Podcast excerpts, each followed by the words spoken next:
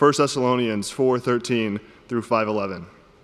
But we do not want you to be uninformed, brothers, about those who are asleep, that you may not grieve as others do who have no hope.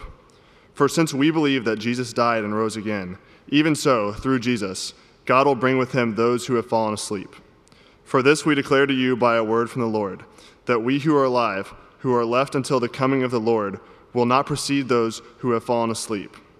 For the Lord himself will descend from heaven with a cry of command, with the voice of an archangel, and with the sound of the trumpet of God, and the dead in Christ will rise first. Then we who are alive, who are left, will be caught up together with them in the clouds to meet the Lord in the air, and so will always be with the Lord. Therefore, encourage one another with these words.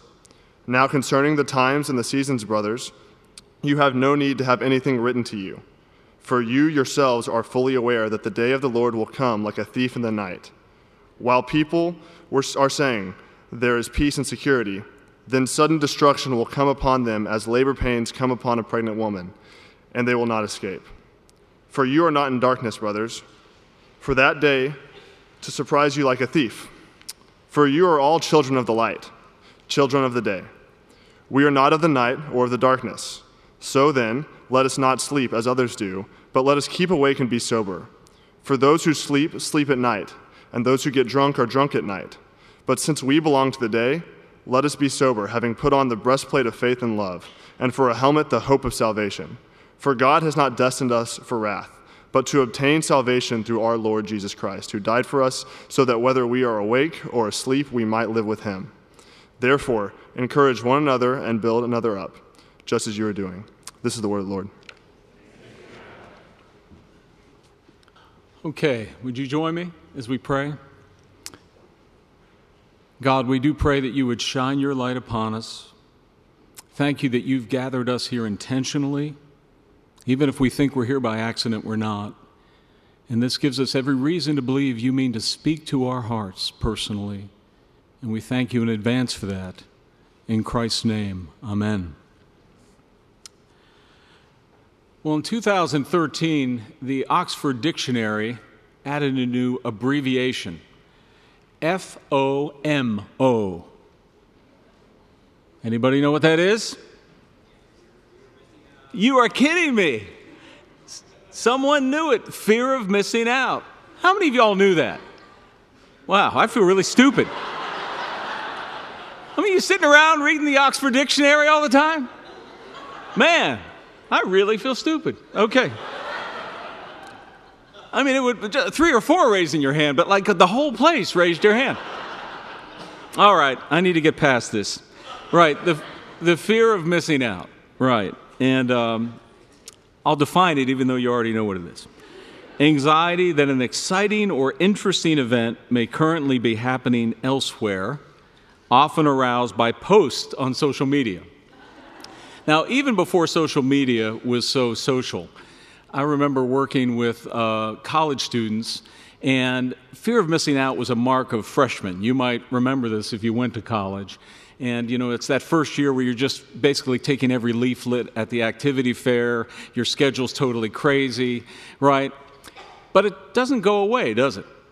It doesn't go away. I mean, it lingers behind our uh, keeping our options open it lingers behind this idea that we won't commit until the very last minute, right? It's in our lives. Now, in reality, missing the events, these events that we fear, has little impact on our lives in reality. But there is one event that you should not miss.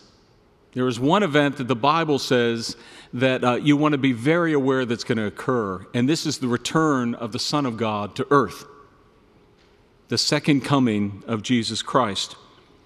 And it is a theme that you see running through the Bible. In the Gospels, Jesus talked quite a bit about it. He told parables about returning to earth the parable of the ten virgins, the parable of the servant, and the master coming home. And as well, you see it talked about all throughout the letters of the New Testament, and especially in the book of Thessalonians, it's a major theme. The idea of the Christ, the Messiah, returning and coming back. Now, for modern people, and you might be in this category, it sounds like fantasy, right? It sounds like the stuff of fantasy. But when you think about it, it's really logical. It's logical. If you believe that we're not here by accident, if you believe God created this and He created us, wouldn't it make sense that He would return to this in us? Wouldn't it make sense that a personal God would want to see those that He's made?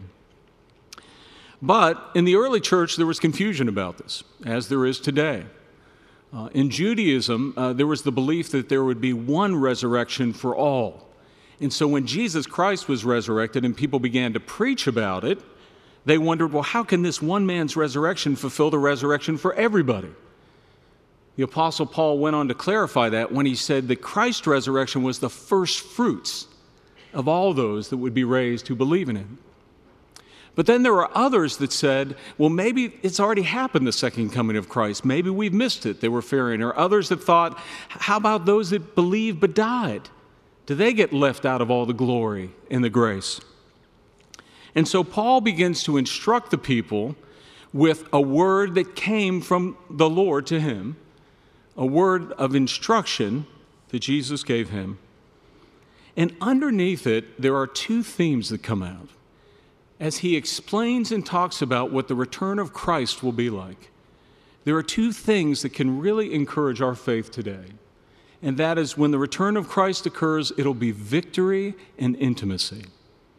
Victory and intimacy. So let's look at those two things together. First of all, the return of Christ and the victory. Um, how many of you have seen the film Creed? Anybody see the film Creed? Not as many that know FOMO. Okay. But you need to watch more movies and not read the dictionary so much. No, anyway, I'll get off of that. But um, anyway, in the film Creed, which is part of the Rocky series, uh, you know, it comes to the big fight, and uh, pretty Ricky Conlan is the nemesis, he's the adversary, and they're fighting in England in his hometown of Liverpool. And when it comes time for his entrance, the whole arena goes dark. Uh, all you can see is blackness and these little lights of all his fans and then starts in the music, you know, a hip hop tune that says, Don't waste my time. And then leading sort of the entourage is this fire breather. So you see darkness and just this guy blowing fire. And as it's not dark and the fire exposes the light, you see Conlan just holding his title, holding his belt. The way fighters enter the ring is often them trying to declare their victory early. And the way that God returns is doing a similar thing. We're told here that one, that there'll be a sound of trumpets. In the Old Testament, trumpets proclaim the presence of the Lord. They were also associated with battle. And so later in the passage, you heard Paul mention the day of the Lord. That's a phrase that you find both in the Hebrew scriptures and the New Testament. And it refers to the same thing, even though there were little days of the Lord that happened in the life of Israel and the church. What it meant was this that God would come and he would judge those that were opposed to him, judge, judge those that were opposed to his people, and he would deliver those that faithfully followed him and loved him. And so this is the day of the Lord, and it's blown by trumpets. It's this coming that we're being told about, the final day of the Lord, the capital D day of the Lord. We're also told there's the voice of the archangel, Michael. Now, Michael is the prince of angels. He's only mentioned in one other book, the book of Jude in the New Testament, where we're told that he contended with the devil over the body of Moses. Now, that's sort of an interesting thing, isn't it? We, we, we'll have to wait until heaven to find out what that meant. But that Michael, you have the prince of all the angels there.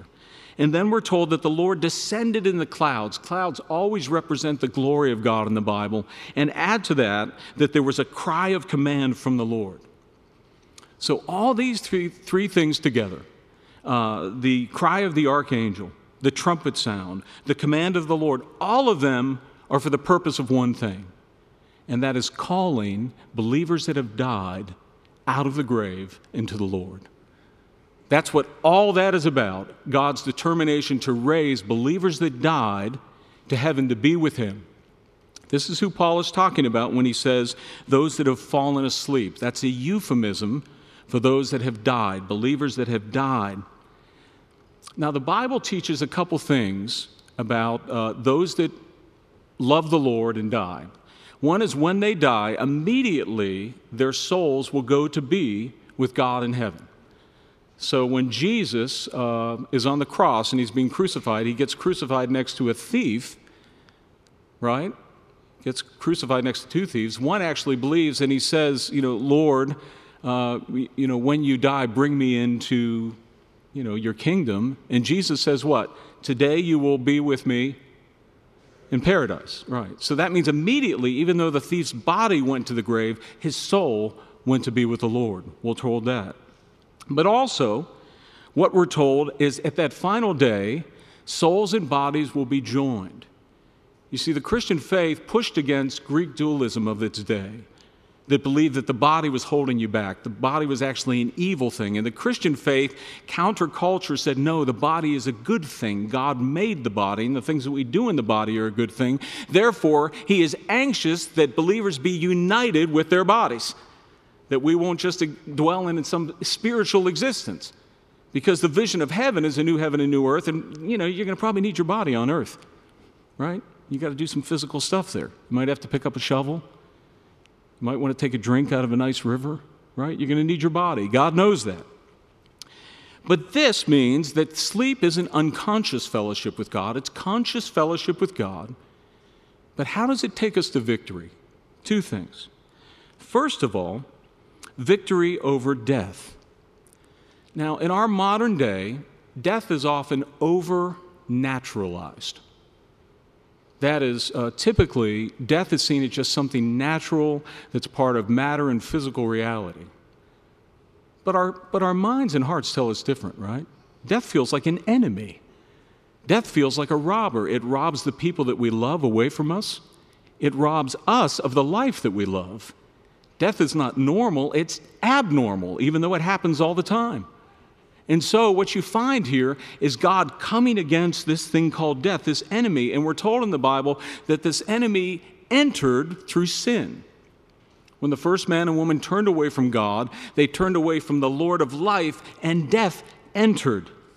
And so, the resurrection is victory over death. Let me read to you what Paul says in the book of Corinthians. Behold, I tell you a mystery. We shall not all sleep, but we shall be changed in a moment, in the twinkling of an eye at the last trumpet. For the trumpet will sound, and the dead will be raised imperishable, and we shall be changed. When the perishable puts on the imperishable, and the mortal puts on immortality, then shall come to pass the saying that is written Death is swallowed up in victory. O death, where is your victory? O death, where is your sting? The sting of death is sin, and the power of sin is the law. But thanks be to God who gives us the victory through Jesus Christ, our Lord Jesus Christ. So you heard what he was saying there.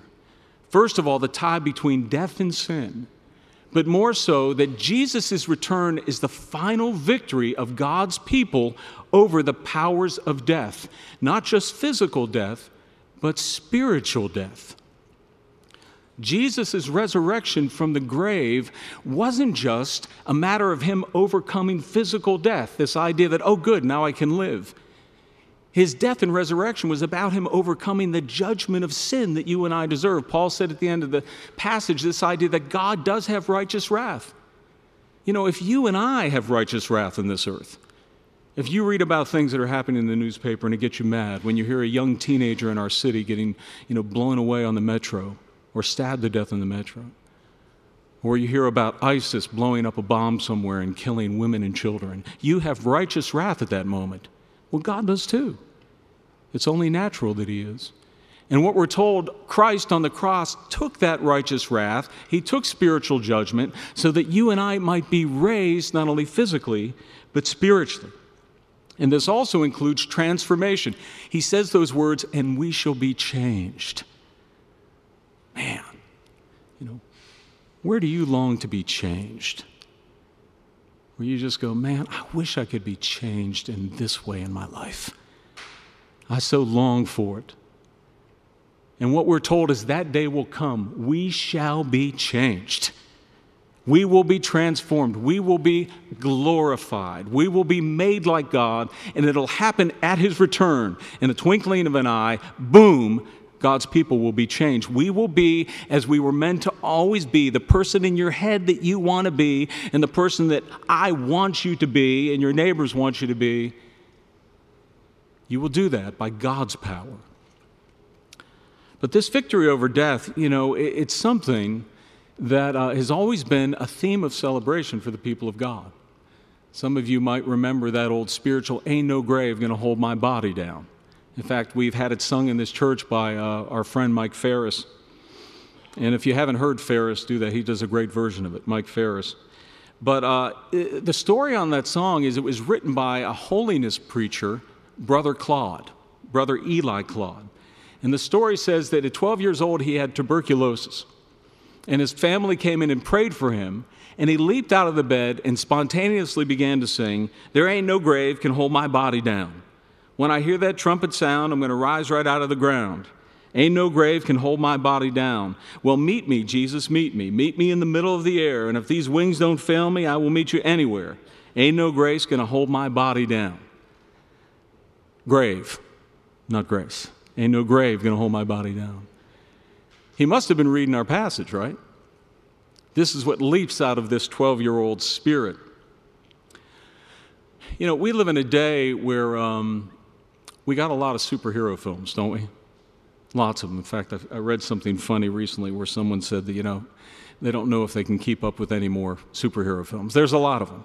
But in the world of Marvel superheroes, there are some heroes that have this ability. It's called the healing factor. You know what I mean? Uh, like Hulk and Wolverine. No matter what happens, they actually heal right on the spot. And there are these other characters that are referred to as elders, and they can't die, they have immortality. And the reason is, it's because death has banished them from its realm. They can't ever go into death. This is really a description, this is a fictionalization of the people of God, of what the, the Christian gospel says. You know, you have, if you trust in Christ, the Lord of life, you have been banished from the realm of death. You have been banished from it. You can't go in. Even if every day you want to enter into death, let me into death. You might physically die, you're not going to spiritually die. Because Jesus has closed those doors. And all the trust live in the, the land of life. But it's not just those that have died that experience that victory. Paul says, We who are caught alive, we who are alive, caught up, pulled up, and out. You know, those that are grabbed, the word actually means to be seized. God seizes those that are alive. Now, some people have reasoned, because uh, Paul says, we who are alive, that he was certain that he would be alive when Jesus Christ returned. But you heard it read just a few verses up. He says, No one knows when that day will come, so it's doubtful that he's contradicting himself. What Paul is saying, rather, is that you and I are to live with an ever present expectation that God might return today or tomorrow. Now, I don't know about you, but I'll just true confessions. I rarely believe that. I rarely think that. I think it's partly because I, th- you know, I think I'm smarter than I am. I think some of it is I'm, I'm sort of building, uh, busy building a pretty nice life here. At least I'm trying. You know, and I mean, Lord, come back, but I got a few goals I want to accomplish. You know, you got your five year and 10 year goals you want to accomplish, right? They're going to interrupt things a little bit. And so, you know, you and I need to be reminded it's only good if God comes back. Now, Peter does say this that he's not slow in bringing about the day of the Lord because there's this other part of this that goes, God, will you just come back? Lord, come back. I know people that are suffering. I know they're sick. We see the tragedies of the world. Just come back now. But Peter says the reason God is delaying isn't because he's not paying attention in heaven, He's waiting for more and more people to turn to him. He's waiting for more and more people to come to know him. Maybe that's going to be you tonight. Maybe the reason that God delayed his return is because tonight he has appointed that you believe and trust in him. And so, it's not just those that are dead that enjoy this victory, but this does bring up a theological sort of conundrum and that is uh, what's understood as the rapture. Now, rapture is a theological term that refers to this idea that God will rescue uh, non Jewish Christians and take them up to heaven before a great tribulation occurs. And, uh, you know, that's a belief that's probably, it's a couple hundred years old. It's a more popular theological belief. And let me say this on the front end. No one disputes that Jesus is going to return. No Christians dispute that. But the question is, is this passage teaching a rapture? And I would say I think there's difficulties with that view. First of all, uh, the two groups that Paul is mentioning here aren't Jews and Gentiles, they're dead and the alive. Those are the two groups that he's talking about. Second of all, the New Testament doesn't teach anywhere that the Christian church gets to uh, get out of persecution. In fact, Jesus taught a lot of parables about the fact that the church will suffer. But lastly, this phrase that says to meet the Lord in the air. You know, it's in its original meaning, what it meant was the idea of a dignitary that visits, and the people would come to the edge of the town and they would usher the dignitary in. And so the idea is of a returning king who is met by his people, and then the kingdom begins. So, likely, what we have here is not the church being ushered out, the Gentile church, but rather that Jesus Christ returns to earth and his people reign with him. And that's another part of this victory. In the book of Ephesians, we're told this But God, being rich in mercy, because of the great love with which He loved us, even when we were dead in our trespasses, made us alive together with Christ. By grace you've been saved. And He raised us up with Him, and He seated us with Him in the heavenly places that language of being seated in the heavenly places is language of authority in reigning. And this is what's in store for the people of God. How do we know this? Well, Paul actually uses it very practically in the book of Corinthians. There's a couple Christians that are taking each other to court. There's a couple Christians that are mad and they've got a lawsuit going, and they're going to uh, one of the Roman courts. And Paul says, Can't you settle this within your own life? Don't you know that one day we will judge angels? He's saying that the average Christian, you will reign with Christ and you will actually have a role where you will judge angels. And all of this is really just a fulfillment of what the book of Genesis said from the beginning where God makes the man and woman and he wants them to be his vice regents or his vice vicegerents, his royal son and daughter, and they will reign on the earth. They will have dominion, positive dominion, and they will develop. Don't you see? You were born to reign. You were born to reign. And for those in Christ, you will realize that reign. You know, if somehow we could sort of take off the plaid and take off the jeans and just see, boom, what God's people will look like, the majesty, the glory. C.S. Lewis said, you know, if you saw a glorified Christian, if you saw someone that actually was glorified, you would be tempted to fall down and worship them because of their beauty and majesty. Now, two practical, I think, implications of this. One, Mike mentioned last week, is our work. Do you work in light of the second coming of Christ? Do you understand that my work is part of what God has given me to reign. You might be a school student. Do you understand that you are called to reign in your studies? That doesn't mean you're always going to get A's, but you're to be a faithful steward. But there's a second thing too, and that is it has to do with power and earthly authority. One of the things that's so tempting, especially in our city, right, is the lust for authority, the lust for power. You know, you go to a social gathering maybe, and this important person's over there, and you feel like a zero all of a sudden. Or you meet someone and they have their card, or they have their certain extension, or they work in this office, and you immediately feel like, mm, I'm small, they're big. All of this earthly authority that sort of plays with our heads. And when you understand that that's, you know, God cares about earthly authority, He's given it to be stewarded. But I'm telling you, it's small potatoes whatever, if you, you might have a position of great authority here. Amen, do well with it, but it's small potatoes. You might be here and going, I got no authority. I got no home, I got no bank account, I got no respect in society. I'm someone that basically is not even part of majority culture. I've got no power. Well, let me tell you this You've got more authority than you could ever imagine as you are in the name of Christ Jesus. And so the Lord brings us together with reigning and authority. But lastly, we got to hit this last point intimacy. We have that phrase, and I just love it. So, we, so we will be with the Lord forever. So we will be with the Lord forever. Of all the terrible effects of what we call sin, of all the terrible things that have happened oppression, injustice, hatred, addiction, what all the things that happen because of a sin ridden world. You know what the worst one is? It's to be separated from the God that made you. That was the real heartbreaker. I can promise you, when Adam and Eve sinned and got booted out of the garden, there were a lot of sins they saw, but what they missed was the intimate fellowship they had. You were made to live in unbroken communion, in perfect fellowship with the God that made you. You were made to know Him more intimately than you know your best friend or your spouse or your sister or whoever it is.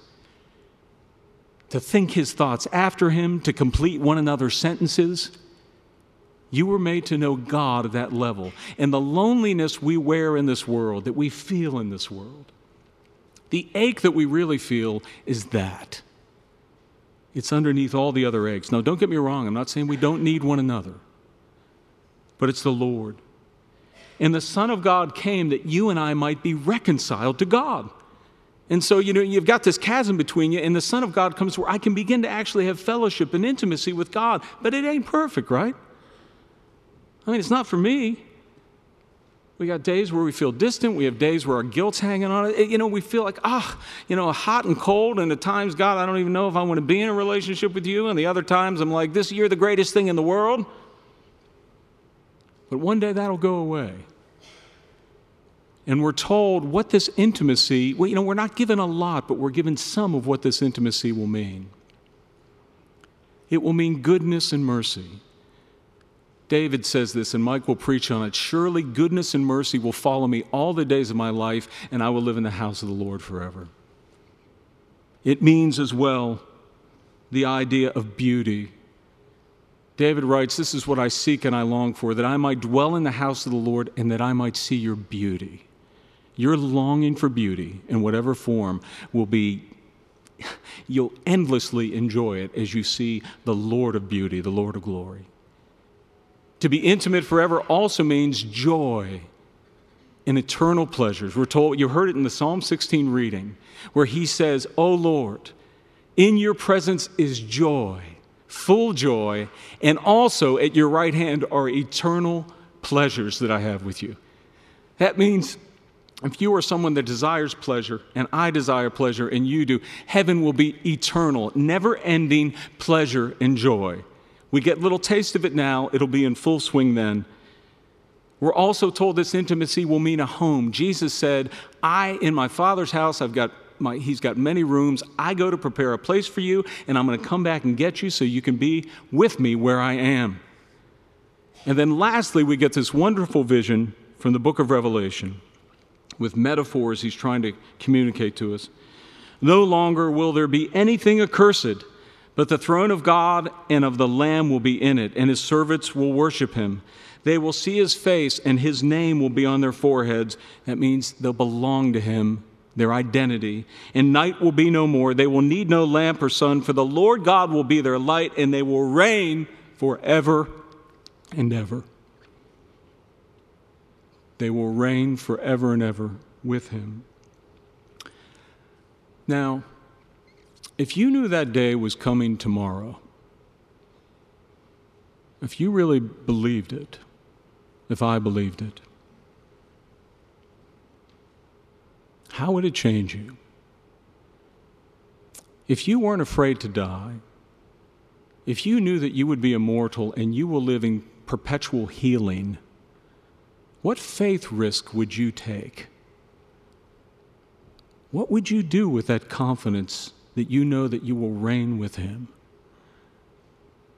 It's got to mean something to us, doesn't it? If we understand it, it's got to change us some way. in our personal lives, in our ministry, in our relationships. The return of Christ is going to be so good. Let's live now in light of his return. Pray with me. God, thank you for the assurance uh, that he will return. Um, we don't know the day, we don't know the hour, but we know for sure that you will return, Son of God. Make us ready, make us awake and aware, Lord. In Christ's name, amen.